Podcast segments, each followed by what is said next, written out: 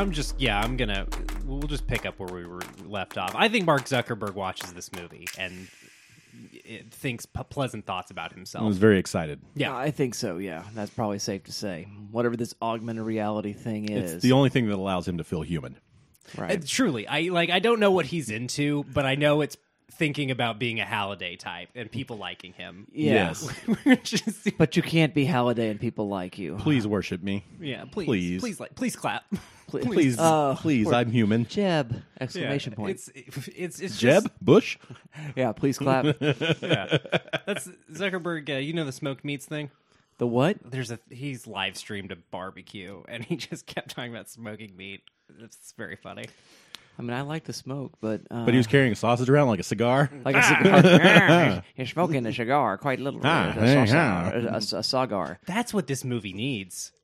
This movie's got everything but a meh guy. Yeah. Yeah. Yeah, where's Edward G. Robinson's cameo? Yeah. Ed, Edward G. Robinson as the Penguin. I mean, really, is what we've always. Yeah, you see, you know, Batman. You see, We're getting that, that Colin Farrell type next year. Oh God. Can't wait for can't that. Wait. Do we? Uh, can we talk about anything other than this? Or are we going to talk about this at some point? I think we're gonna get there. Hello, everybody, and welcome to get the Good Trash Undercast. We gather around a table and discuss the films you never want to discuss. I mean, you'll never discuss in a film today's course. This week's film, Steven Spielberg's Ready Player One. I'm still Dustin. I'm still Arthur. Uh, I am still Dalton. I think. Yeah, I think so. I, well, Are you jacked into the Oasis, Well, man? I we, have, did- we have to come up with our avatars now, right? I shaved my beard off since I last saw you guys. So you have, that's- yeah, you're very baby faced. yeah. It's, It's- sort of changed my avatar a little bit. Daltonia, lowercase d, the number four, and capital L, seven, zero.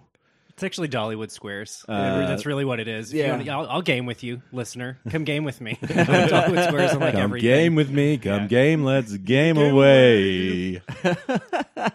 So uh, anyway, we're going to be talking about Ready Player One, but just to warn you, dear listener, this is not a review show; it's an analysis show. Although there's a little bit of review at the first, I'll say more about that in a moment. We tend to spoil films to do analysis because it seems that spoilage is required. But here is how we let you off the hook in case you have not tuned in to Ready Player One. We start off with a synopsis, which is again, as always, a spoiler less kind of experience. Then we move into our thumbs up, thumbs down reviews, which are brief and a very, very short part of the show, in which there might be the gentlest of spoilers. We'll tell you what the movie's about, but we won't tell you about plot points. Then we move into a little game we like to call expanding the syllabus, which might involve more moderate spoilers, but more likely spoilers of films in its orbit because we'll talk about how they relate.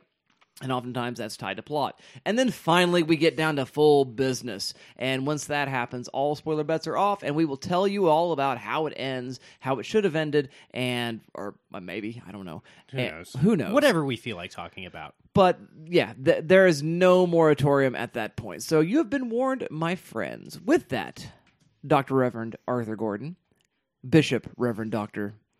Uh, Arthur Gordon. General, major, doctor, surgeon, He's general. the very model of a modern major general. That's true. I have heard that actually. Can we have a synopsis, please? In the year 2045, life has primarily moved online. People still live their day to day functions out as normal, but social life is found in the oasis. And the most exciting thing to do in the oasis is hunt for the Easter eggs left in by one of its co founders. When the challenge is complete, one lucky player will unlock more than they ever could have hoped for. It Twen- might be love that he unlocks. It usually is. Yeah. Okay. It'll keep us together. 2045. All right. So Is what? that is that how much longer we have? I don't. I don't think. we 23 years. I don't think we have another 20 we're, years. We're already there. exactly. Um, I know. That's what I'm it's- saying. Okay. Well, let's let's do some thumbs up, thumbs down reviews. I go to you first, Dalton. What do you think of the McMatrix? It's fine, I guess. I don't know. There- I calling it McMatrix is absolutely fascinating. I love that. Uh, I don't know. It's weird that Warner Brothers made this movie again when they made their Space Jam sequel. You know what I mean? They like they are just looking for a way to turn their entire brand into an expanded universe, and it's I don't know, man. It's something. It's a move. I- I- Beats the hell out of me. They figured out that they can't do the Marvel thing, so they gotta try something else with all the shit that they own. Um, yeah, I don't know. There's moments that it really works. You know, I think it very judiciously uses exposition. I think it, it sets up what this world's deal is very succinctly, very quickly. Doesn't get bogged down in the details too much. Um, I, I- think there's some set pieces that are really fun. You know, and I think largely being an animated film let Spielberg play around in sort of a, a, a way that he did with uh, the Tintin movie, um, I, which I haven't seen, but I've seen pieces. Mm-hmm. good. pieces. I've, yeah, I've seen clips of some of the action set pieces, and you go, "Oh, well, that's what he does if you- physical constraints don't matter." And I think he does a little bit of that here. It's pretty cool. Um, there's a, I mean, I'll just spoil I- this. I don't feel like this is a spoiler to say that part of the movie takes place in the movie The Shining. I don't, you know, that's whatever. It's in the trailer, isn't it? No, hmm. it was a pretty big like surprise. This is a hmm. part of the Oh, was movie it? when it came out. I But guess I was just aware in general from the culture. yeah, I, right. I feel like that's part of this movie's what people talk about when they talk about this movie. So I don't feel like that's a spoiler. That that that works great, man. That's that's some real movie magic trick stuff, and I, I do absolutely go for it. But I don't know, it, it solves some of the novel's problems. Um, but it does still end up being a special boy movie about a special boy, and the only thing that makes him special is how much he plays video games. That's a bad thing to make a movie about, and a bad thing to write a book about. Uh, the book's okay, it, it, insofar as that like it paints a compelling enough hero's journey, but it's it's all the worst stuff about this movie turned up to eleven. Uh, all, all the like cringiest aspects of this with like a little less self awareness, which weirdly I think Spielberg brings some of. I, I'm curious, and I'm sure we'll talk about this more. You know, this movie is so caught up in nostalgia for Spielberg's generation of storytellers. It it makes me wonder, like, what if somebody twenty to forty years younger than Spielberg had made this movie? Definitely, you know, somebody who grew up watching his stuff. You know, uh, it definitely makes you wonder what the movie would be like. But there's there is some self awareness that comes from the fact that this dude is way too old to care about video games. You know what I mean? I'm sure he has some vague thoughts about him. I mean, he was involved with those Medal of Honor games at some point uh, after the Saving Private Ryan boom. But I, I don't know. He he brings something resembling self awareness to this that the book lacks, and I, I appreciate that aspect of it. Um, but yeah, I mean, I think McMatrix sums it up quite succinctly. Um, there's just far too many commercials in this, and like it shouldn't be that distracting, but it is, and it's even more distracting when that's part of the plot of the movie is that the bad guy wants to put more ads in your video game. It's weird.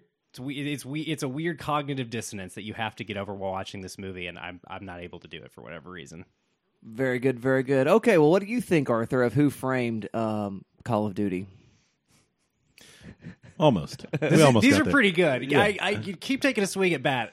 Yeah. we're getting there. McMatrix still gets me though. That's a good one. Um, I think that Steven Spielberg is very good at assembling movies. Uh, I think that is purely an effect here. I, I think in the hands of probably ninety percent of other directors, it would have been a much worse experiment. Uh, I mean, Yeah. I, I think there is a, a crop of filmmakers who could have done something more interesting with this, as you say, somebody younger maybe, or the finger on the pulse type of a thing, or Sure.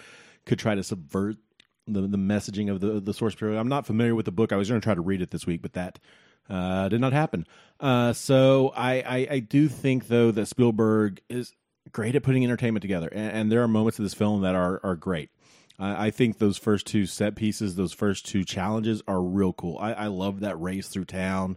Uh, I love the the bit with the T Rex from Jurassic Park. I, I love King Kong, uh, kind of hanging out. I, I think those are fun bits. I, I think that Shining uh, set piece is, is one of the finest things uh, to be put on a, on a screen. Uh, I, I think it is so well done, integrating CGI into that '70s cinematic aesthetic uh, so well, and then just kind of playing in that world. It's a lot of fun. Uh, I think that's really cool. I think all of those kind of in between pieces are real forgettable. Uh, there's nothing new here, nothing exciting except for now he said it in a video game. I game. can never decide. Let me ask you this: What do you think of like the look of the Oasis? Because obviously, there's a lot of stuff that's just like Freddy Krueger, Master Chief, or whatever. But there, there are you quote unquote unique or original. I mean, there's kind of like, yeah, I mean, H kind of looks cool. H is Yeah. like a cyborg orc, yeah, a cyborg. A cyborg, yeah. yeah, very, very Lord of the Rings looking, right? Yeah, but with like Um, Cyrax and Artemis voice. kind of. I mean, I, I guess that'll kind of look Yeah, cool. I think he looks better. What Percival? I think he looks better before the hair change at the beginning. He's got a better hairdo before looks he better changed. with the fade than the yeah. feathered haircut. Yeah, yeah. yeah. uh, you know, I, I think things like that. But I mean, I guess it's fine. Um, I, I'm not too you know bought into it. I mean, I can't really remember much about it. I mean, that's the thing, right? yeah, Like it- sitting here thinking, I've seen it twice. Uh, thinking back to a few days ago when I watched it. I can't really recall much about it that doesn't look very different from any other movie set in this side of the world. There's Wreck It Ralph. You know what I mean? Like, Yeah, you're absolutely right though to invoke movies that are set in a second world though, because that's such a big part of should be a big part of this, and is a big part of things like The Matrix, Wizard of Oz, Yeah. whatever. Um, you're right. It doesn't. It doesn't have that. there's no defining quality to Yeah. the Oasis. When you jack in, there's no like the coolest things about the Oasis are the movies and the things that it rips. Yeah, And I think that's what partially kills that third challenge because it's just so much noise on screen that There's I, some stuff I don't that care. looks cool every once There in a is. while, but like Yeah, it's got that World of Warcraft kind of look, you know. Yeah. which is fine. Just generic fantasy. Um, but I think that's the thing. I mean, I think at the end of the day, this is a it's a movie. It's fine. Uh, I'm not bored watching it. Uh, but three days later, I'm pretty vague on the details. You know, and I think that's really where it falls apart. I, I'm also the more I think about the ending, the more frustrated I get. Uh, I, I, I, I don't know where we're going there. You know, I think highly problematic and, and shoots itself in the foot and doesn't know what it's wanting to do. I, I think the more interesting movie here is Rylance and Simon Pegg. Yeah. Uh, and we just get glimpses of that. But I think that's the more interesting story to be told. And I think that's where Spielberg probably identifies more than he does with Percival or any of these other characters, yeah, right? He's Mark Rylance. Yeah, I mean, all intents and purposes, yes. Um, I think it is to your point. You know, it does get a little too cute. I mean, the Zemeckis cube is fun, but we've already got the DeLorean. I don't know that we need this whole thing. The whole Buckaroo, Bu- Buckaroo Banzai thing. I don't. I don't. I think know. that one's straight from the book. There's some stuff that Yeah. is and some stuff that isn't. Yeah, what they had rights to and what they didn't have rights to is, I think, the Yeah. delineating factor there. totally. Although they did achieve some rights. I mean, we did see the Star Trek, you know, insignia uh, Yeah. at the funeral. There's a, Yeah. there's Which a is a Gundam. Paramount thing. I don't think Warner Brothers owns Gundam in Yeah, I don't know. capacity. I don't I don't know if they've licensed. I'm sure they had to do they had to license it from Namco. Well, they probably had to license the uh, the Mecha Godzilla stuff like that. yeah from Toho. but I mean, we don't have all the Disney stuff, right? Well, they got I'm sure that with the uh, King Kong and the other stuff, right? well, King Kong's theirs. Well, King Kong and Godzilla's are both theirs now. Remember, because we did. Oh, they just fought each other. Oh, that is right. The- yeah. the Well, li- American some of the licensing is yeah, yeah. I yeah, am yeah. sure there is some like weird specificity on like what Godzilla has to look like for it to be the Oh, Warner yeah. Brothers Godzilla. Yeah, yeah, yeah. Uh, anyway, yeah. I, I mean, at the end of the day, it's a fine movie. I mean, it's fine. Yeah. Is where I'm at. yeah. Dustin, All what right. about you? Well, uh, singing in the game is a fine movie, but Singing in the game. Okay. I like all it. right, all right. I like that one. uh, because it's playing with nostalgia and it is doing a thing that is very much a part of the warp and woof of where we are right now culturally. And so I, I think in that sense, Spielberg very much has uh, the finger on the pulse. But as you guys say, he's not a video gamer guy.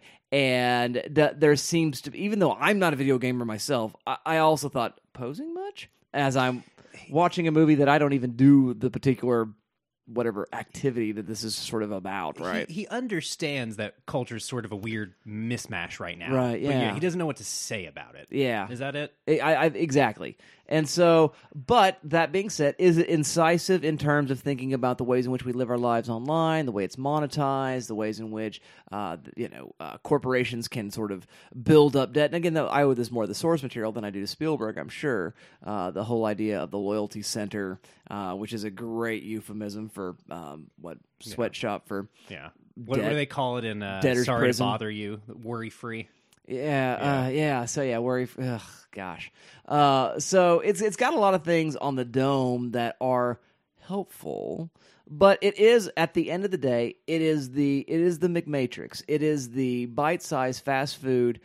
Uh, deep fried version that is probably more palatable and easier to ingest, but less uh, digestible uh, version of the hamburger uh, that is the Matrix. Um, the metaphor is getting stretched a little thin here, but It does make me wonder uh, about Matrix 4 in some capacities, right? There are bits of this that do feel as though it's it, it knows that culture has changed with the advent of the internet between its exi- the existence of Ready Player 1 and the Matrix. The, the that span of 20 years or so did allow for a lot of cultural changes to the internet and computing. Yeah, absolutely, and and so uh, it, it's more aware. It, it's more updated. It, it is able to you know be prescient, I guess, perhaps in a way that is more informed because it's further up. Yeah. In terms of the timeline, again, we live in the darkest timeline uh, cl- clearly here. But yeah, uh, the performances though uh, they work just fine. Uh, I do love the uh, the actors together in the real world. I kind of wanted more of the real world than I did the virtual world. Yeah. and more of them interacting instead of just hey, by the way, surprise, surprise, I'm not who you thought I was. Fine. I feel like every single like character dynamic needs one to three more scenes. You know what Yeah. I mean? Yeah, you're right. I just I, I I wanted more of that Mm-hmm. uh, and less of the virtual world. Mm-hmm. But that all being said, is it palatable? Yes. Is it able to sort of get the concepts of the Matrix into audiences that simply would not have time for or would not have patience for, you know, going through Baudrillard or whatever, uh, Simulacra, Simulacrum, and those kinds of references. Yes, it probably does do that. But does it in the end succeed? I don't know. Um, and does the thing that a lot of uh, corporate Hollywood, uh, megalo millionaire uh, types of films do, yet it's guilty of all of its sins it diagnoses. So Yeah. troubling. That's where I finally fall. So there you go, dear listener. Our thoughts are generally con uh, versus pro and con. Here we're negative, a little cool on the movie, but we're going to talk more about it nonetheless. We're going to do that via an exercise we like to call expanding the syllabus. Arthur, can you explain to the dear listener what expanding the syllabus is all about? Yeah, expanding the syllabus is a thought experiment wherein we, the hosts, assemble an academic course or module within a course based around the assigned viewing for the week and adjacent texts, from books and articles to tangentially related films and stories. There you go. Thank you very much. Well, what are you going to do there, Dalton? Well, we're going to do something about pastiche, and you've already dropped some some critical theory know how. Um, I, there's some help we, we might need to pivot to you on when we get to our last segment of the show. You can drop some names that'll make everybody feel smart. Fredric Jameson, go. Yeah, is that is that somebody That's who's got a lot of that's things? the pastiche guy. That's the guy. Okay, yeah. So we'll have to look at him, um, and I'm sure you can say some smart things that he said later uh, if you feel like it. I don't want to. Good.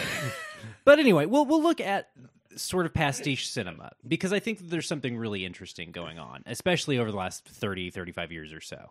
Um, I want to look at J.J. Abrams and uh, his from filmography, really specifically Super Eight, uh, which is feels so much indebted to the Amblin w- style or mode of movie making. Um, I, I want to look at uh, Tarantino and you know Hong Kong action cinema, uh, French New Wave. You know, s- sort of his the big highlights uh, as far as his influences go, because so much of his stuff is, you know, sam- movie making as sampling, taking things from different sources and cutting them all together, which is you know cool. Similarly, I want to look at Edgar Wright's Cornetto trilogy, right? Look at his his zombie influences and, and Dawn of the Dead or uh, Shaun of the Dead. Look at his cop movie influences and Hot Fuzz. Look at the you know Alien Invasion, Body Snatch uh, end of the world stuff that he does, and that's I really like World's End because there is that's the most pastiche of the three, right? It is like pulling a lot of disparate material into one cohesive thing, uh, and then we would we would look at uh, brand as pastiche, right? We would look at uh, nostalgia for brands, uh, and you know look at how pastiche does serve nostalgia and nostalgia serves pastiche. Uh, but with that that brand nostalgia, we'd we'd look at this movie Ready Player One. We'd look at probably Space Jam Two, eh, and maybe Space Jam One, and Who Framed Roger Rabbit. A couple of you know movies that you could argue do traffic a little bit or a lot of bit um, in in some taking names and things that you know as an audience member and instead of it being kind of subtext letting it be the text.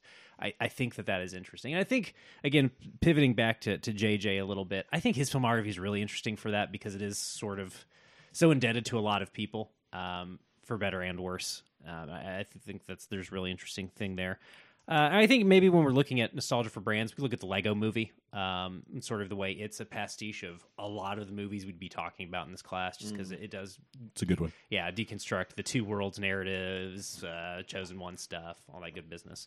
So yeah, I, I think there's something there with with kind of looking at the way that this movie takes a bunch of pieces and stitches them together, and that's not necessarily a bad way to make a movie, you know, but it's not always a good way to make a movie either. there's there's you know pros and cons, right? Absolutely. All right. Thank you very much, uh, Mr. Dalton. Stewart. What do you say, Arthur? Uh, I, I really kind of it, it would kind of go along I think with Dalton's um, I'd be examining most of these more of a, a historical or at the time context, not necessarily a pastiche or anything like that. But I, I do want to look at the IP event uh, film, I guess.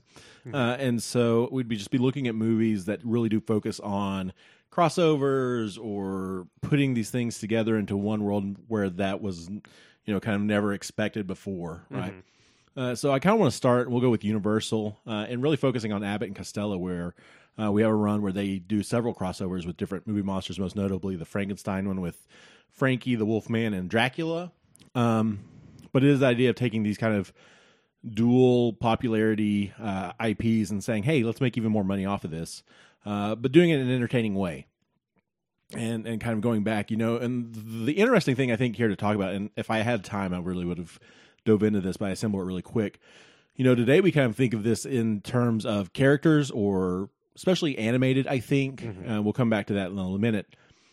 But really, the idea in classic Hollywood was all of the directors and all of the actors being signed to specific studios. And so I think there's something probably really interesting here to actually go in and look at, you know, when MGM picked up X director, you know, or X actor, and like, oh, I got to see a Columbia player in an MGM film or something. You know, I think there's something kind of interesting about that, and I'd like to kind of look more into that. Yeah. And I think that could be a really cool basis for this class, or, or, or at least starting point. Uh, so we would start with Abbott and Costello. All these are obviously universal characters, but they they work well as a, a starting point. Uh, from there, I'd talk about the Alien versus Predator comics. Um, Yeah, the Dark and- Horse Nice. Publishing Yeah. comics. Yeah. So these are two franchises, and it's like I, I think this kind of serves as a fan service thing. It's like, oh, it'd be really cool if the Alien and the Predator fought, and then okay, let's do it. And then, yeah, it's paying off the the skull at the end of Predator, Predator 2, 2, right? yeah. And so it's a fun idea, and we finally get those for better or worse on the big screen. Uh, but there's this idea of there's a little bit of fan service to it when it's done right and done well. It's okay, um, because obviously that is part of you know you're working on this popular you know mass marketed product. You want to make sales, but to kind of play into niche audiences or or um, fan service is, fine when you when you can do it right. Uh, and along with that, we'd probably do Freddy versus Jason Sure. as well Sure. uh, to kind of cap that that discussion off. Uh, and it was the same idea, you know, when Freddy versus Jason came out for the longest time before that. Uh, there had always been talk of, oh, we're going to get Freddy versus Jason versus Mike Myers versus Chuck. You know, there's always this idea of this dream film where they would all get to face off. Yeah. And there was always kind of like, I think for for slasher nerds, it was like that really cool idea that would pay out And they've really kind of gone out in weird directions in comics, right? They did a Freddy versus Jason versus Ash from Evil Dead, and I Yeah. think Pinhead got involved at some Yeah. point. Yeah. yeah, and, and comics get to get a little weird because we had what Archie versus Predator or something like you know oh stuff God, like Predators that. Is, met everybody. Yeah, which is Predator kind of met fun. Batman and Super Yeah. Alien did uh, did a Superman one. Yeah. there's all Wait, kinds wait. of stuff. Archie versus Predator. Yeah, Yeah. baby. Archie came Yeah. to, or uh, Predator came to Riverdale. did, did he kill Jughead? I don't know. I don't. I've read about what happens in it before, Yeah. but I, I've never actually read it. But uh, Freddy versus Jason, while I think was interesting, I think felt kind of like that compromise. I mean, there's obviously a lot of rights issues trying to get the Friday Thirteenth rights, which are I think are always kind of in conflict or something going on with them. yeah, Paramount's always got a weird sort of Yeah. deal with that. Yeah. Uh, so, but they were finally able to manage that film, and I think by and large, it's it's a fun time. Uh, beyond that, I want to look at Who Framed Roger Rabbit, which is kind of the first big instances of this I'm thinking of, where we get multiple IPs from multiple brands uh, or or studios coming together, and there we get to talk about the contract stuff of oh, if you want to use Mickey, you got to do it this way and this way, and he can't be playing second fiddle to this character, and I think that's also a really fun discussion to have and, and look at, and that kind of gets into some of the stuff we talked about in our reviews of Ready Player One. Is like, well they couldn't put this on the screen because they didn't have the rights to it. And I'm sure if Godzilla's there, he does have to look a certain way in, in our American films or whatever. And I think that's just a really interesting production discussion and a business discussion to talk about. This is a uh, this kind of plays in a little bit, but several years ago now they made that uh, Mortal Kombat versus DC game.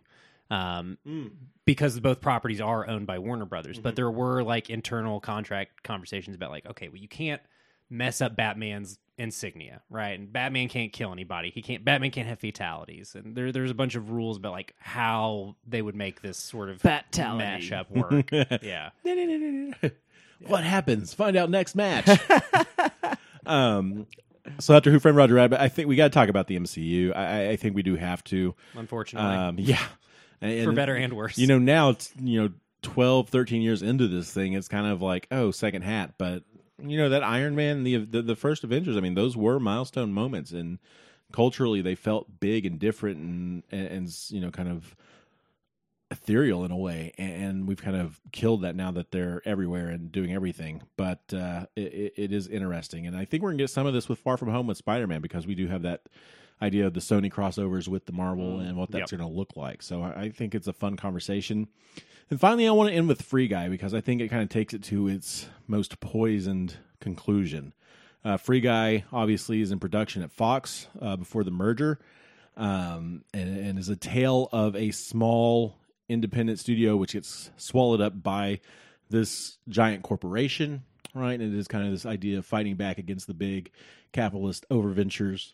Um, and the ending of this film just feels so cheap against that narrative as Free Guy begins wielding Cap's shield and a lightsaber to fight off the bad guy, Wait, what? which feels like the ultimate like What a weird What? movie. Wait, wait, wait, wait. Uh, Ryan Reynolds with Cap American Shield and a lightsaber. Yeah, Take my money. no. Yeah, Oh, Well, it's it's no. even It more. sounds It's even more cool. Mick It's not. Matrix. Free It's guy. not. Free No. guy is like what if Ready Player One had one of the the NPCs in Ready Player One was the lead character. Okay. right? Isn't that the gist of it? Yeah, the but world, the game is like much more Grand Theft Auto-y. But thematically, Okay. it just feels so poisonous because it's the whole movie is about this small independent group who had a chance, who got bought out by this corporate overlord who wanted to control all the properties. And then in the third act, it just says, "Hey, have this have this moment of here's an Easter egg of a cap shield or the Hulk or so- we can put yeah. anything in. you know, it just kind of Yeah. feels Okay, it leaves yeah, a bad taste like, in your like mouth. What, what- the way they use it, yeah. I just want to see Ryan Reynolds Surprise. with a lightsaber. you know, I mean, that moment isolated, yeah, that's kind of cool that yeah, he's doing this, but But in yeah, the it context sounds like of the, the usage movie, is bad. Yeah, Yeah. no, I'm not a fan of that. Yeah, it's uh, it, it's weird, and so I kind of want to discuss that moment uh, in, in as kind of the, I guess, natural ending place or where we are as, as these corporate. You know, you kind of allude to Warner Brothers saying, "Hey, keep us relevant," you know, and, and as they try to remind us of all the properties they own, be- mm-hmm. because Disney has kind of cornered that market on on owning our childhood, and Warner Brothers is like, "Well, we own the other half of your childhood." Yeah, we got. Don't worry, we got some stuff. yeah and so it just kind of does feel like a dystopian ending place for for this conversation and that's where i'd go with it Fair enough. Fair Is enough. Lego Movie them? Lego is was Lego- Warner Brothers Yeah, because it's got all the DC All the people in Batmans, it. yeah. but it's. I was just trying to remember. Like, does Warner Brothers have its hands in Lord of the Rings at all? See, there's a weird arrangement with MGM Because I know MGM bought Amazon New bought- Line, But Amazon bought MGM, Right. So that is that maybe what happened. I don't know why but Warner some, of the, but some of the New Line properties from MGM have gone into the Warner Brothers kitty. It seems. well, I, I don't know. I don't understand. I'm just curious because they, they we, Gandalf or whatever is in the Lego right? movie. Yeah. It's, Eye of Sauron is in the Batman movie. But I guess they get they get Star Wars in the Lego movie too. So there's True. probably some licensing bullshit. Mm-hmm. Okay. which probably is a lego thing right because they have licenses to everyone Yeah, yeah. God, they True. sure do. Facts. All right. Well, thank you very much for that, Mr. Arthur Gordon. What I would do is something a little bit different than what we might do when we get down to analysis, because I mean, all the postmodernist thoughts we've been having so far are really, really interesting, and some of the industrial thoughts are very interesting as well. But I'm just thinking about tracing through cinematic nostalgia itself Okay. Mm-hmm. and what you might do with that. And one of the first films that I would begin with, strangely enough, is Casablanca okay. because of You Must Remember This, which is a 30 song that everyone knew. And so the setting and time of the film, the reason why the film relies so often on that particular song is because it does sort of push these particular nostalgia buttons. And it is uh, in part part of why it was such a well-received success. Because in terms of a screenplay or in terms of a set of references you could find any number of other films from that moment that could have been that movie. There was going to be a 1941 film that was going to be the film and we could look around and see a bunch of movies that do a lot of really iconic things and and uh, again equally as compelling and charismatic performances.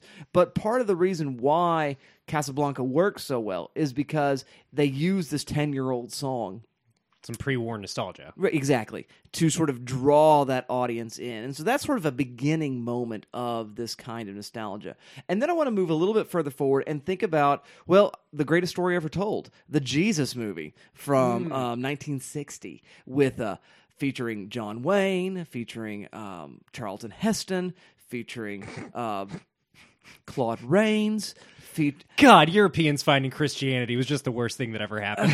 oh my god! but Uh, what but a weird cast. it well the, it, it's well it's all it's a star. How do I always forget about this movie? it's such a star-studded cast and that is part of the value of the movie is not just simply we're going to retell the jesus story and max von sydow you know the great sort of european swedish actor is going to play jesus uh, and again swedish jesus has got a whole set of problems all by itself we're not even going to get into that Swedish. swedish jesus um, it's like swedish fish oh no Yeah, no, okay, hold on. But if the Ichthus was a gummy, come on. Swedish loaves and fishes. Uh, there's a story in there somewhere. But anyhow, in Greatest Story Ever Told, though, uh, there's a line that Claude Rains has, who plays King Herod, when the wise men come through and they're trying to figure out, you know, who is born this King of the Jews. And he says, What greater uh, messenger could a king have than a star? And all of a sudden, we know what this movie's about. It's about this sort of star-studded. Again, Claude Rains is old at this point. Yeah, yeah. And uh, John Wayne, I mean, the, he, the the height of his powers is the 1950s. Yeah. Same with uh, Charlton Heston, who becomes pretty much a B movie actor. They've kind of got everybody over the hill in this, which is It- yeah. weird. Yeah. And so the reason why the movie works, it's sort of trying to redo what, what I mean, Cecil B. DeMille does the same thing with the Ten Commandments, which is almost as easy of a pick. the epics. You know, we, we already mentioned Edward G. Robinson. Edward G. Robinson is the the bad Jew who uh, uh, wants to uh, worship the golden calf, right? You know, ah, I make a gal- calf, calf of gold, you see. Uh, it's doing that whole thing. So that movie's doing something similar, but it's further removed and really playing into those sort of nostalgia moments there. And I, I find that to be really, really interesting. And then uh, flashing a little bit further forward, I'm thinking about a 90s movie that I think might be a good non-American example of this, and that's a movie called uh, Goodbye Lenin, starring Daniel Bruhl.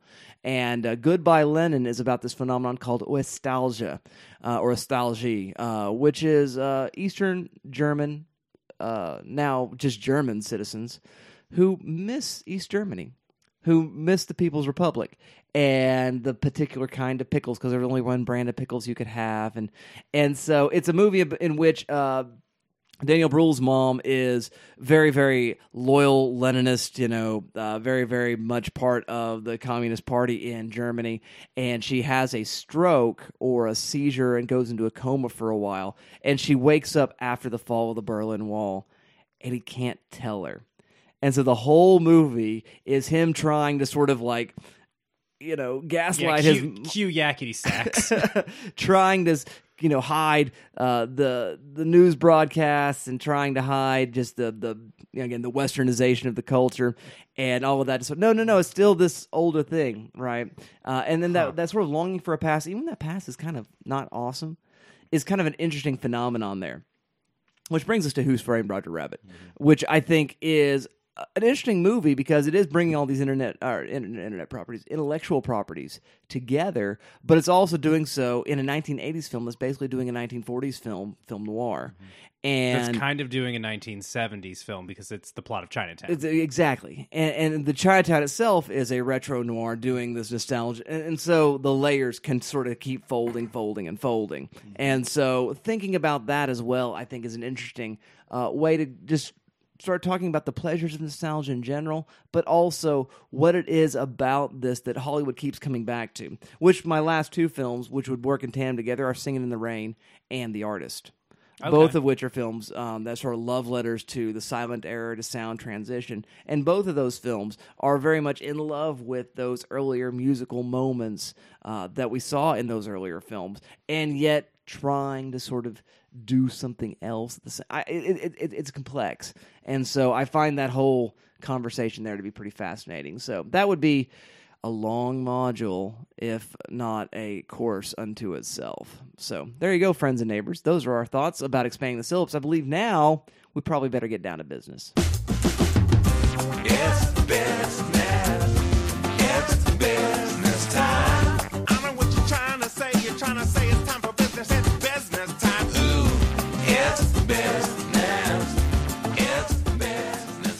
Writer, listener, in that business is, as always, nos- uh, nostalgia, analysis. Sometimes. I was thinking about nostalgia.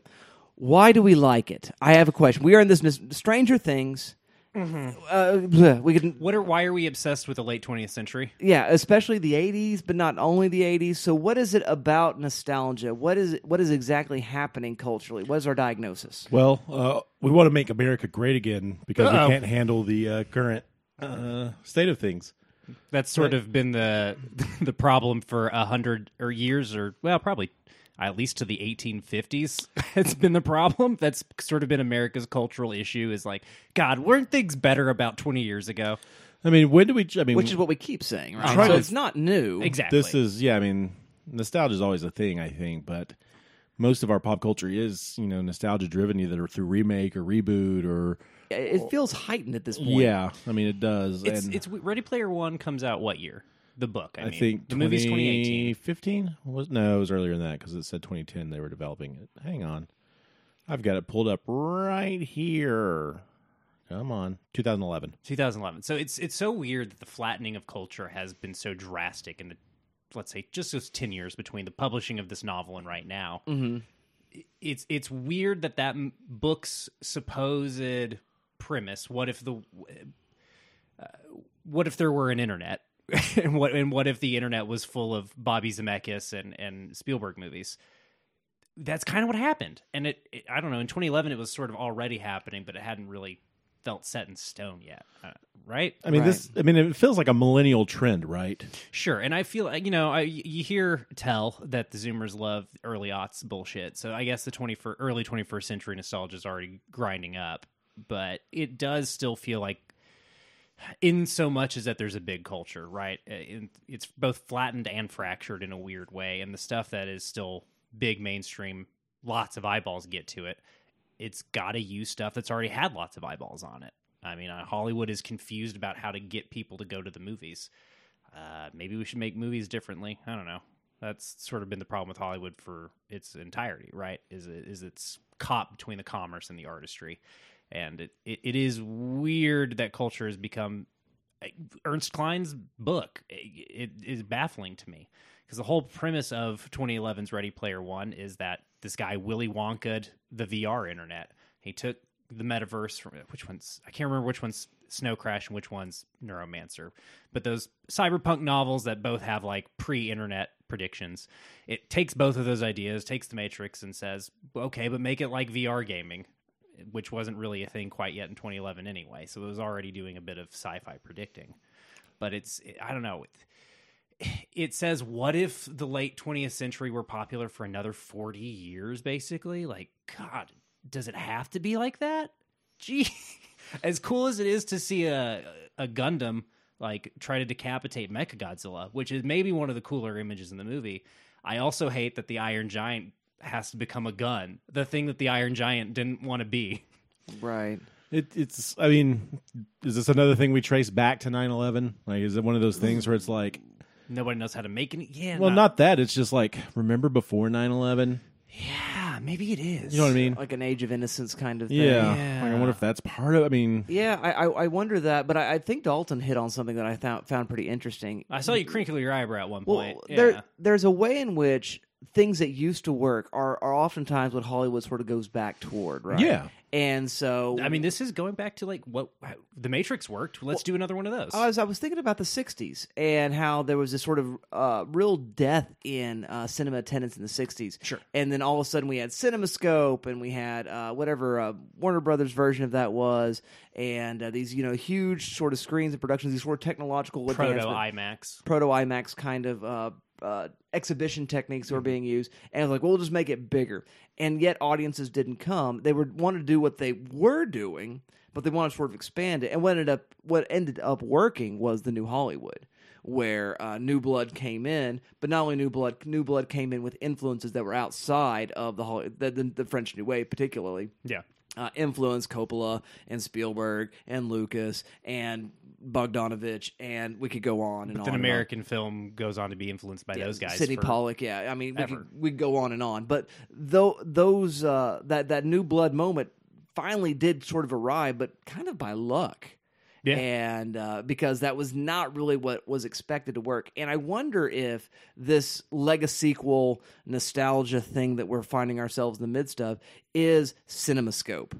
Is doing the 60s all over again in an Hmm. attempt to find something to pull in an audience. But what I find, I think, I'm pretty tuned into this sort of 80s nostalgia stuff. And you guys are, you know, we're on, we're on a movie podcast, so we're all very, very tuned into 80s pop culture, 90s pop culture, odds, you know, those kinds of things. Yeah. But I don't know that general audiences pay attention the same way. This is the thing that's interesting to me about like this movie's references, right? Because you'll get a chest burster jumping out of Goro, which, Which is fun. It's that's a great image. Like that's look, I'm a dumb idiot. As you said, we're we're all you know dumb pop culture idiots in our own way, and that's one image that appeals to me especially. I like both of those things quite a bit. I'm dumb, uh, but but it's then then you'll get But a 20 year old kid right now, yeah. yeah, but eh, so and I guess that's why they've got Master Chief and Overwatch, right? Because I don't know, they Zoomers play video games. I, yeah, everybody guess. plays video games. Like every age group dabbles, uh, whether it's you know a gaming PC or a phone game. Like it's it's all the same shit.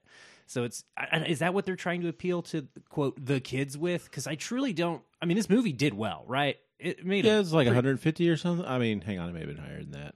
I just had it pulled up a second ago. Uh. Uh, I I think that uh, it, it is interesting because yeah, it grossed 137 Is that domestic or worldwide total gross of 582.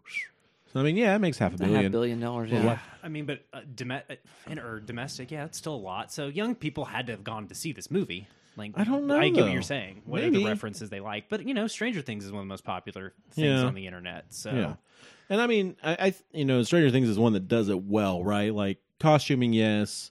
Oh, they play D and D, okay, but it doesn't feel. I think uh, Captain Marvel's kind of the opposite side of this, where Captain Marvel feels like a nostalgia grab, right? Oh, there's a blockbuster. Oh, there's a Radio Shack. What are those things? Oh, here's a Nine Inch Nails, or you know, whatever. Nirvana song. But Yeah. you'll always find uh, somebody who'll go, "Well, Nine Inch Nails wasn't that popular in the '90s," or "Well, The Evil Dead wasn't that popular when Stranger Things was set." Like this Yeah. kid wouldn't have that poster. But it feels more subtle, is what I'm trying to say. Sure, I get what you're think. saying. It- it- Um, yeah. and I, I and I don't know. I, I just I don't know that the Zoomers or, or you know this kind of group right now that is 16 to 22 are as culturally literate as older generations think. You know, Yeah. teaching them, speaking with them, Yeah, you guys. they don't watch than me. movies in the same way we did. You know what I mean? Like, Right. I mean, they're very plugged into their phones, and so if it's you know a, a, a trend or something on a TikTok or Reels or you know something like that, I think they're very tuned into or musical, musically, uh, or or really into certain like sub niche groups like anime things like that. I think take in a new form with current generations, but they don't watch movies in the same way we do. A few do, but it, It's, kind of it's returned rare. to a niche hobby. Yeah. movie going, and I think that's where and we're I, headed. I think you know the, the thing with the legacy sequel and, and what Hollywood's attempting to do is aimed at millennials. I- I, think the millennials are the ones that Yeah. respond to that, and, and maybe Gen X a little bit, depending think on well. the what the nostalgia is. Right, Right. If it's sixties, seventies, or eighties, maybe. I guess, but- oh, go ahead. Sorry. I just I don't you know I don't know. I think Hollywood doesn't know who their audience is or what they want, Mhm. and I don't think the audiences that they are pulling in are who they think they're pulling in. But they're pulling in enough of that audience to make money, right? I mean, the, enough millennials are like, "Oh, Ready Player One. There's there's Batman and Voldemort in the same movie. Let's go." You know, what I mean, Yeah, I, th- I totally think you, you're right that that's that's really who they're they're pivoting towards. Because I feel like I don't know. I could be wrong about this. I feel like that's one of the things that uh, millennials and uh, Gen X get made fun of by uh, Gen Z for. Right? Is is the nostalgia stuff? Is the pop culture stuff? Like that should rightfully so be one of the things that we get roasted for. So I don't I don't know how. Like you said, I don't know like what pop culture appe- appeals to them and uh, obviously you're right i think a lot of this is aimed at our generation especially people our age who have kids right And I think their, I mean, their world moves so much faster than ours. I mean, they're, Totally. you know, they're moving, and yeah, I, th- I think the idea behind Quibi wasn't a terrible idea, right? I mean, they were trying to make tiktok they just didn't know that that's Yeah, what I they mean- were trying to make I think delivering bite-sized shows wasn't the worst idea, but I don't know that's what younger generations want either. You know what I mean? yeah I, I think they're living in a much different moment than we do. oh my god yeah I think what part of the transition is about information accumulation. So Ooh, I mean, well you, and you- that's in this movie, right? You start Yeah. thinking about it, you know, uh, 50s and 60s kids, you know, early boomers even, uh, accumulating baseball scores, knowing everything about Boris Karloff and the monster movies, those little monster mags, you know, the various comic book uh, fandoms as they were developing in the first wave of comics in in that in that age from Yeah. the 60s. That that information was not easily accessible. You had to work really hard for it, and then you would have these conversations that were really rich because you now had this new kind of shared language. Flash forward to Xers and millennials, we now have access to the internet at the first uh, uh, ends, uh, sort of onset of the internet, and we can get a lot of that info and really sort of, I guess, up the depth, increase the amount of knowledge that could be retained by a single person. And again, that's when uh, nerddom became really gatekeeper at that point. We've Uh, talked about this, but I think uh, yeah. maybe when we did High Fidelity, but like, yeah, the idea that knowing about pop culture, like, started to have knowing about bands started to have less cachet at some point. Mm. Right, yeah, and it, that was the fun thing before that. And I think at this time uh, that the the Zoomers and these other you know post millennials uh, generations are they don't Yeah, they- even they have- young millennials. they have they have access to all the information all the time anyway. And so if I'm not already into it, why would I even bother looking at it up? We've Uh, killed curiosity. well, yeah, That's exactly. essentially what's happened. Yeah, and so you don't investigate the you know the connections. Well, I really like this band. Well, who influenced that band? Who influenced that Yeah. band? Oh, he also played a little guitar on this other album. I want to Yeah. check that out. There's none of that kind of stuff going on. which is any Yeah. longer. weird to me because I, you know, the I I would think that if when I found out that that one meme was Robert Redford of all people in a movie called Jeremiah Johnson that I'd never heard of, Mm-hmm. my first thought was, well, I guess I got to watch Jeremiah Johnson at some point. And I know that I'm kind of in a weird. I'm a And probably- younger audiences are like, "Who's Robert Redford?" Ex- there you go. I ba- and I barely know who Redford is, But right? they, Yeah. but they, Yeah. they don't care to find out. And Yeah. it's like, hey, that's Robert Redford and Jeremiah Johnson. Like, cool. What's next? Yeah, Yeah. and Yeah, that's no. that's very interesting to me. That that is Yeah. sort of Well, it's that idea, you know. I, just a, a, a time a delineation between these two age groups. Yeah, and I think it's also you know it's kind of similar to how uh, I'll sit on my couch for an hour and a half going through Netflix, Hulu, Prime, Shudder, and not watching anything. Yeah. Just be like, oh, there's a lot Oh, here. I've got that. I've got so many options. I'll just do something later, Yeah. and then I'll just watch you know some YouTube videos or or, Yeah. or something else because I think there's also this maybe sense of overwhelmingness. Yeah. It's like to being that much information. Like, where do you even begin? Yeah, Right. it's like being a sexual deviant in Amsterdam. It's just there's all the options are open for choice. Yeah, exactly. um, I want to move on, though. and more power to you, to be clear. Yeah, sure.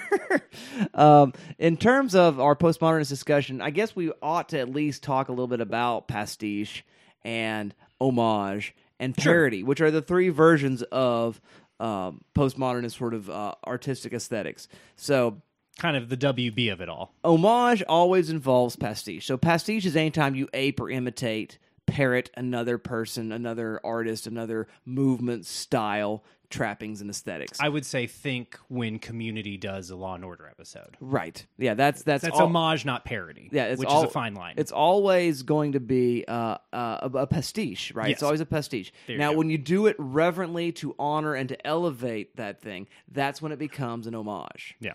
Uh, when you do it in order to send it up, in order to uh, make fun of it, that's when it becomes parody. But both are just sort of various expressions of the same idea of pastiche. So, as you mentioned earlier, sampling is sort of what Quentin Tarantino's filmmaking style could be best described as, and that is a lot of what this film is as well. It's a lot of sampling of various kinds of movie making. I mean, even score wise, it's it's sampling bits of the Back to the Future soundtrack, and even when it's not directly using the same uh, musical cues from Back to the Future, there's still the same sort of like, hey, I'm going to do this thing, and we're going to like gently play the chimes here, dee dee dee dee dee dee, and then we're going to move on. Get some shining horns. Yeah, exactly. Or The Shining itself, uh, using that uh, is a way in which we sort of, again, we pastiche, we patch that into. We didn't invent those uh, set designs, we didn't invent those aesthetics. Take those in there, but I, again, I think Spielberg here is probably doing a much more ho- homage kind of filmmaking to Kubrick, who he was a friend with, and you know they you know Yeah. finished um, iRobot or whatever that movie was. AI. AI, that's the one. Um, Stanley Kubrick's I Robot with Will Smith is a much different movie. God, I want to watch that movie. you, I just like to think about how Alan Tudyk is the co-star of that movie. That's maybe the biggest lead, say like Oh, second he the lead he'll ever get. Yeah, Yeah. That's cool. yeah. But yeah, that's that's what Jameson would say uh, about sort of framing the taxonomy of what was going on. here. I don't know if we have any more to say about homage and pastiche, and It does feel very reverent, I think. it you is know. reverent. Yeah, And I'm sure that that's a you know studio mandate, right? Like, be nice to King Kong. King Kong's got to be cool. You know, you can you can be mean to the Adam West Batmobile, but you can't be mean to the Christopher Nolan Batmobile, Right. Like, I'm sure there's there's a whole laundry list of bullshit that they were handed. And I'm you know I'm also deeply fascinated by you know the, I know we've talked about the right stuff, but it is super interesting. You know, I'm sure somebody has accumulated this information somewhere where you can go find out exactly who got you know but i'm sure some of it's totally secret too so. In, in, in, in Wikipedia, just a quick trivia note, it said that uh, Spielberg was able to clear about 80% of the licensing from the book there you go because he was Steven Spielberg. that makes sense Which that's helps quite a bit. probably why he ended up getting the job right because Right. everybody wants to work with steve Yeah. Right. and that makes a lot of sense to me do we want to at that point speaking of steve talk about sort of how it's weird that he's making a movie that's in love with his movies. Or that he's adapting a source material that's in love with his movies. I will say yes, it's weird. Uh, do you have more that you want to say about it than that? do do how do you think it impacts the film i guess? You know how- did i because i'm so curious like how, what his thought process as a filmmaker is. Well, trying to homage his own stuff back to the wiki trivia. It says he dropped several references to his own work because he didn't want to come off as yeah vain. that's good You know, that makes sense so I think, but I think a lot, a lot of it is pretty. I mean, I mean, You get the T Rex from Jurassic Park. I mean, that's the T Rex from Jurassic Park, Yeah. right? that's all you need yeah yeah, I but mean- I mean, he's so pivotal to that period. yeah even without putting explicit references to his films in here, Yeah. He's still going to have a pretty big thumbprint on it. I'm telling you what, that Easter egg scene could have looked like Temple of Doom or uh, Raiders of the Lost Ark easily. Yeah, sure. Right, and it didn't. And so those are choices. Yeah. You know. Well, they do that little dance number, and I thought immediately of uh, Temple of Doom. Mm. With that opening uh, Busby Berkeley number. Right, right, yeah. So um, I was going to wonder about this, and I, I had a couple other things to think about, but I think we're going to sort of uh, pare them down. What do we think about um, anti-capitalist um, capitalist production? And Down this- with down with the machine inside the machine. yes Uh, Is- is the- and how much of this we're seeing right now? Amazon is bad, says Warner Brothers. Yeah, I right. It's so maddening watching. I mean, the, the yeah. last half hour of this movie. God, I, I just like to picture somebody like Slavoj, uh, old Slavoj Zizek, watching this movie, like I don't, just pulling his hair out, trying Just to figure out the ideology of this movie. Well, yeah. he would say it is ideology. You don't know you're doing it, and you're doing it, or you know you're doing it, and you're pretending anyway, right? That's and that's I think what's so insidious, right? Is the the Warner Brothers of it all, which I know mm-hmm. I keep saying, but like pretending you don't know that you're making a commercial for your intellectual properties. Well, I, I, thematically, we've talked about this before when we talked about Jurassic Park, right? Because there is that sequence in there when they're sitting in the restaurant and there's all the memorabilia and they're discussing the dangers of of Slapping it on a franchising this. lunchbox, yeah. Yeah, and, and we still question because well, that's exactly what they did with Jurassic Park. Right. They slapped it on every toy, stuffed animal, and video game they could find, and, and so this is a kind of thematic through line that's there, but it's also like, I mean, Steven, I mean, Is it an apology to say we did this? We're sorry. See, that's one thing that I think about. Right? Is is I don't think so. No, I don't know But I think I- that there's a version of this movie that is uh, boomers are sorry that we uh, monopolized culture, uh, and I, I think that's I don't know. th- There is a real like the Oasis is closed on Tuesdays and Thursdays is such a funny old man thing. Like I love I I don't know. I think it's I love it. I, It's Mm-hmm. very funny to me. I don't know if it's a good choice for the movie, but I think it's hilarious. We're gonna take. We're gonna set our phones down while we have dinner. I That's- mean, it, it is what it feels like. That Yes. kind of boomer kind of Yeah. rule, right? yeah, yeah, yeah. It's so funny. Well, and it just like underlines some of the grossest stuff from this movie and the novel, right? Where it's like, isn't it cool to make out with your hot girlfriend though? Nerd. Like, okay, whatever. We've got, Ready Player we've got the One. world's resources at our fingertips, and we're not going to solve any issues. I'm going to buy this really nice loft apartment, though. That loft does look sick. It does. Uh, but like Kira is literally the second key, right?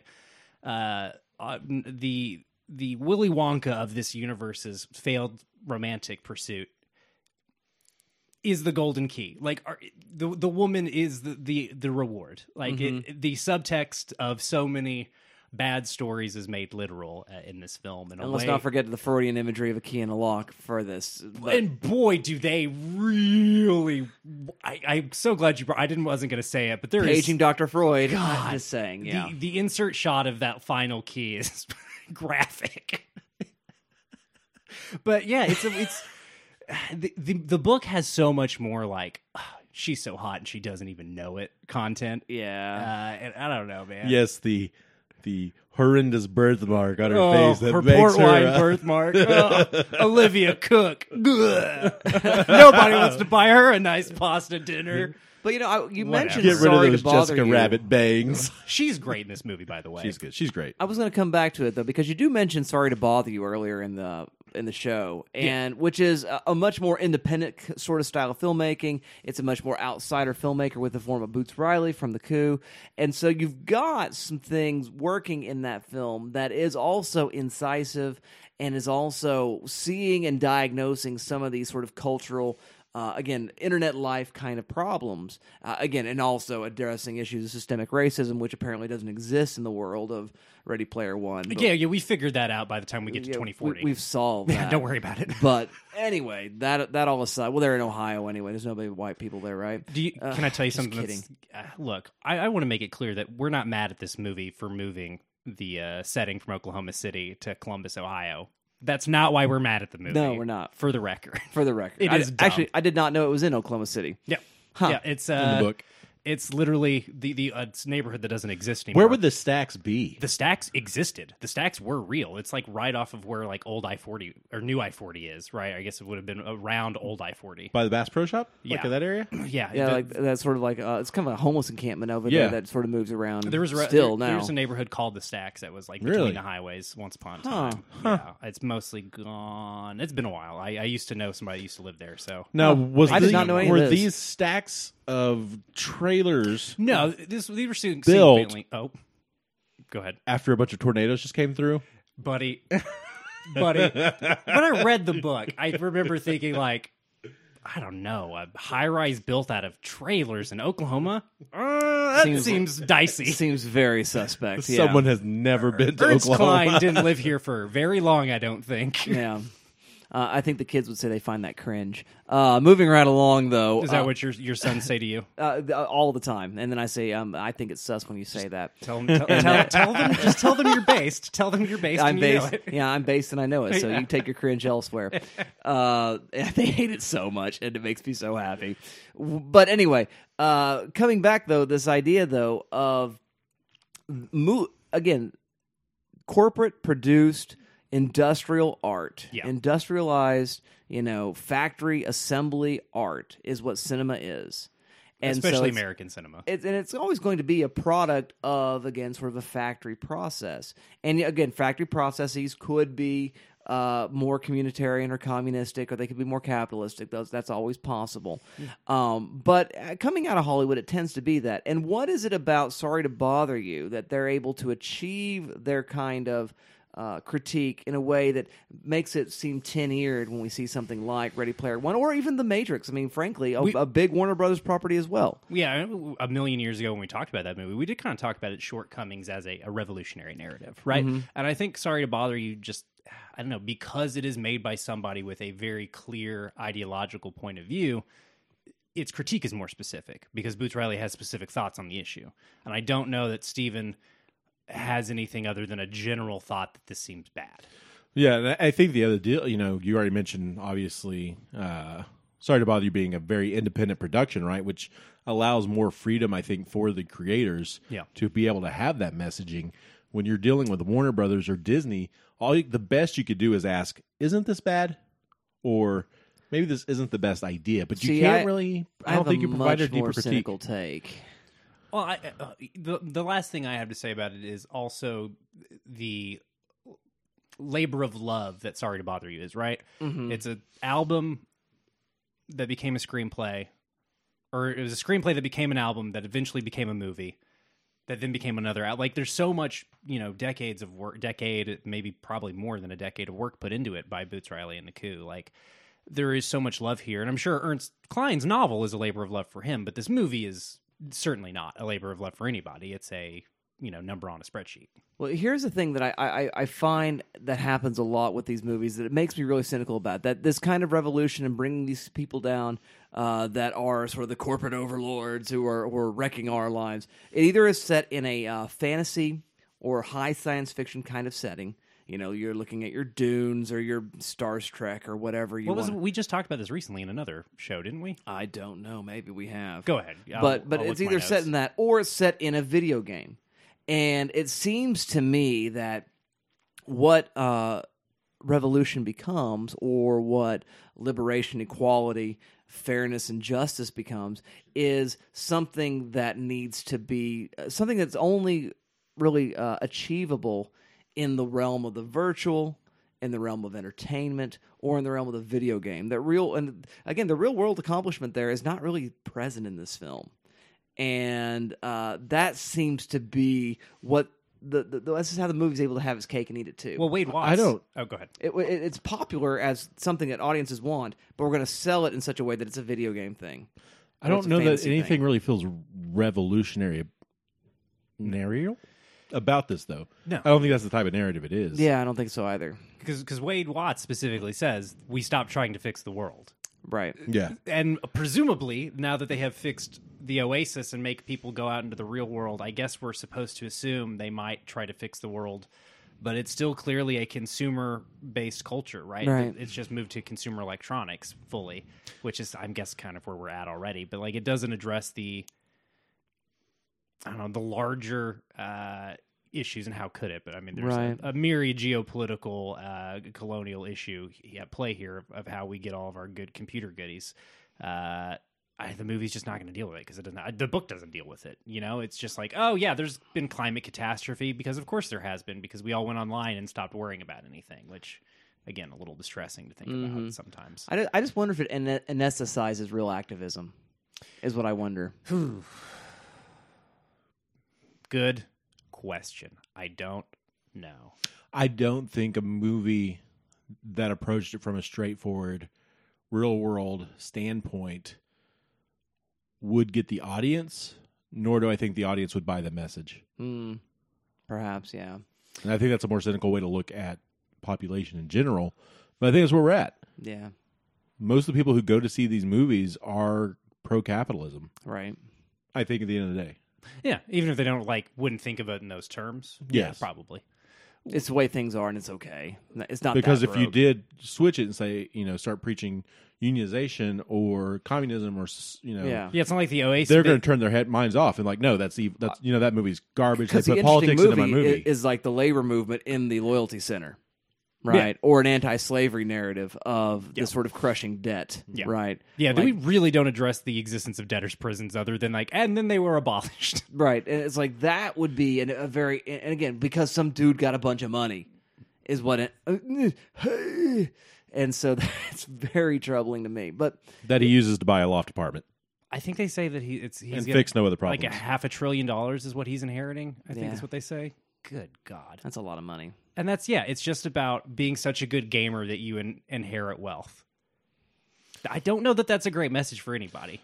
yeah, I, I I- I think the idea of them banding together to change the world, and as soon as they got what they want and need to do that, they just say, "Yeah, we'll turn it off two days a week, and I'm just going to hang out in my apartment." Yeah, I mean, Sam slash Artemis does go from being a revolutionary to being cool, hanging out in Wade's lot very quickly. Yeah. Uh, again, again, you know, all these characters are kind of undercooked, right? Yes. everybody's missing a few scenes of characterization in a big way.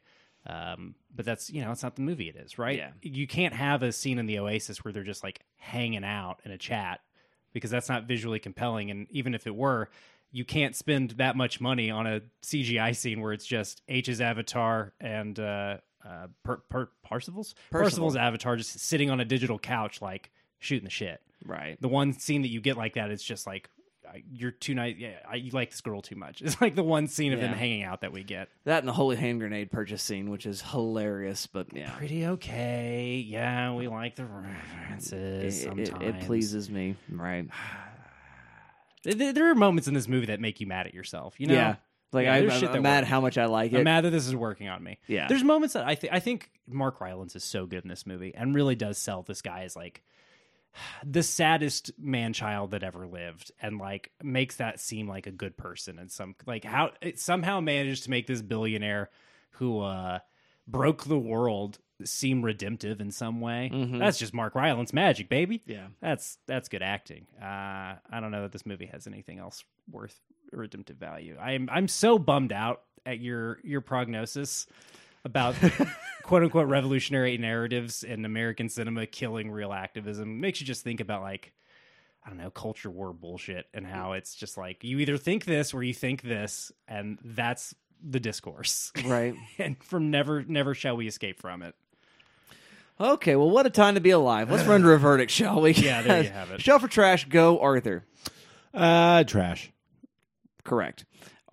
Shell for trash, Dalton. Yeah, as much as uh, debt prison seems imminent in this reality, I, I don't think that there's anything useful in this film to to help us diagnose our real world problems. It is unfortunately trash.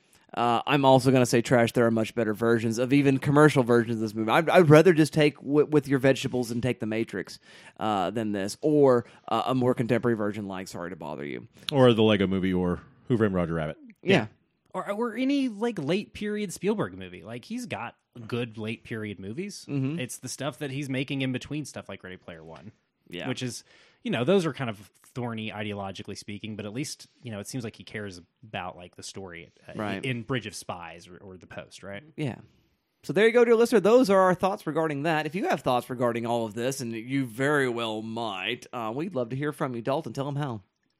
Yeah, if you want to talk to us about this or anything else, you can find us on Twitter at good underscore trash. I'm sorry, it's at good trash media. Don't listen to me. I've been doing this for so long, sometimes the old one just creeps in. That's at good trash media if you have the big misfortune of being on Twitter. Uh, you can also just email the show, goodtrashgenrecast at gmail.com. Uh, and of course, we would appreciate it if you, uh, I don't know, who listens to podcasts but doesn't subscribe to them. But if you're not, that's cool. You know, tell people about the show or whatever. Um, uh, if you if you want Arthur to pick a DVD or Blu-ray for you, you can go to patreon.com forward slash GTM and uh, fill out a little survey. Give us some some money to help keep the web fees paid. And uh, yeah, every quarter you'll get uh, a selection chosen for you based on actors and movies you like. It's pretty scientific, is what I say. Seems based. Uh, Beep boop beep boop beep boop. That's my analysis machine running in yeah, the background. yeah, yeah. That's that's the That's uh, my bat computer the diagnosing. Arthitron. the Arthitron 9000. Um, all right. Well, thank you very much for that, Mr. Dalton Stewart. I guess we're so discouraged by the value of cinema. I guess we might can do one more movie. I mean, there are times when I, I'll be honest, there are times when we were getting ready for an episode and I think, was it really worth dedicating this much of my life to movies?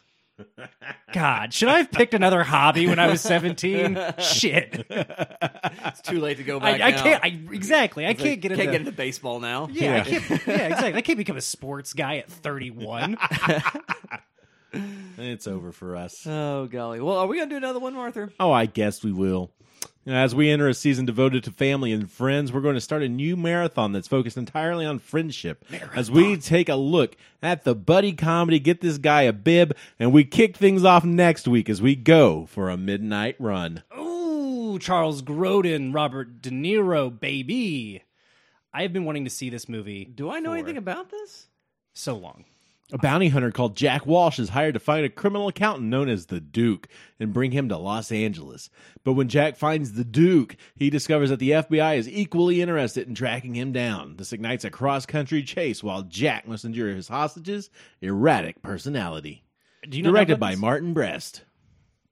Dustin, I assumed you would know about this movie because this is like a Yeah, this is 1988, baby. Um, yeah, I- this is a late '80s, early '90s. this is HBO one I just must have not caught. Yeah, I know about this because of like other film people about your age that they, they grew up watching this on cable. Yeah, All right then. I'm really I've been wanting It- to get it- around to this for it's a a while. blind. I have it- it is so blind a spot. I didn't know the spot was blind. Oh, well, so there you go. There, There you is. go. We'll we'll take a look at that. We'll keep talking about it. So you just keep watching. We'll keep talking, and we'll see you all next time.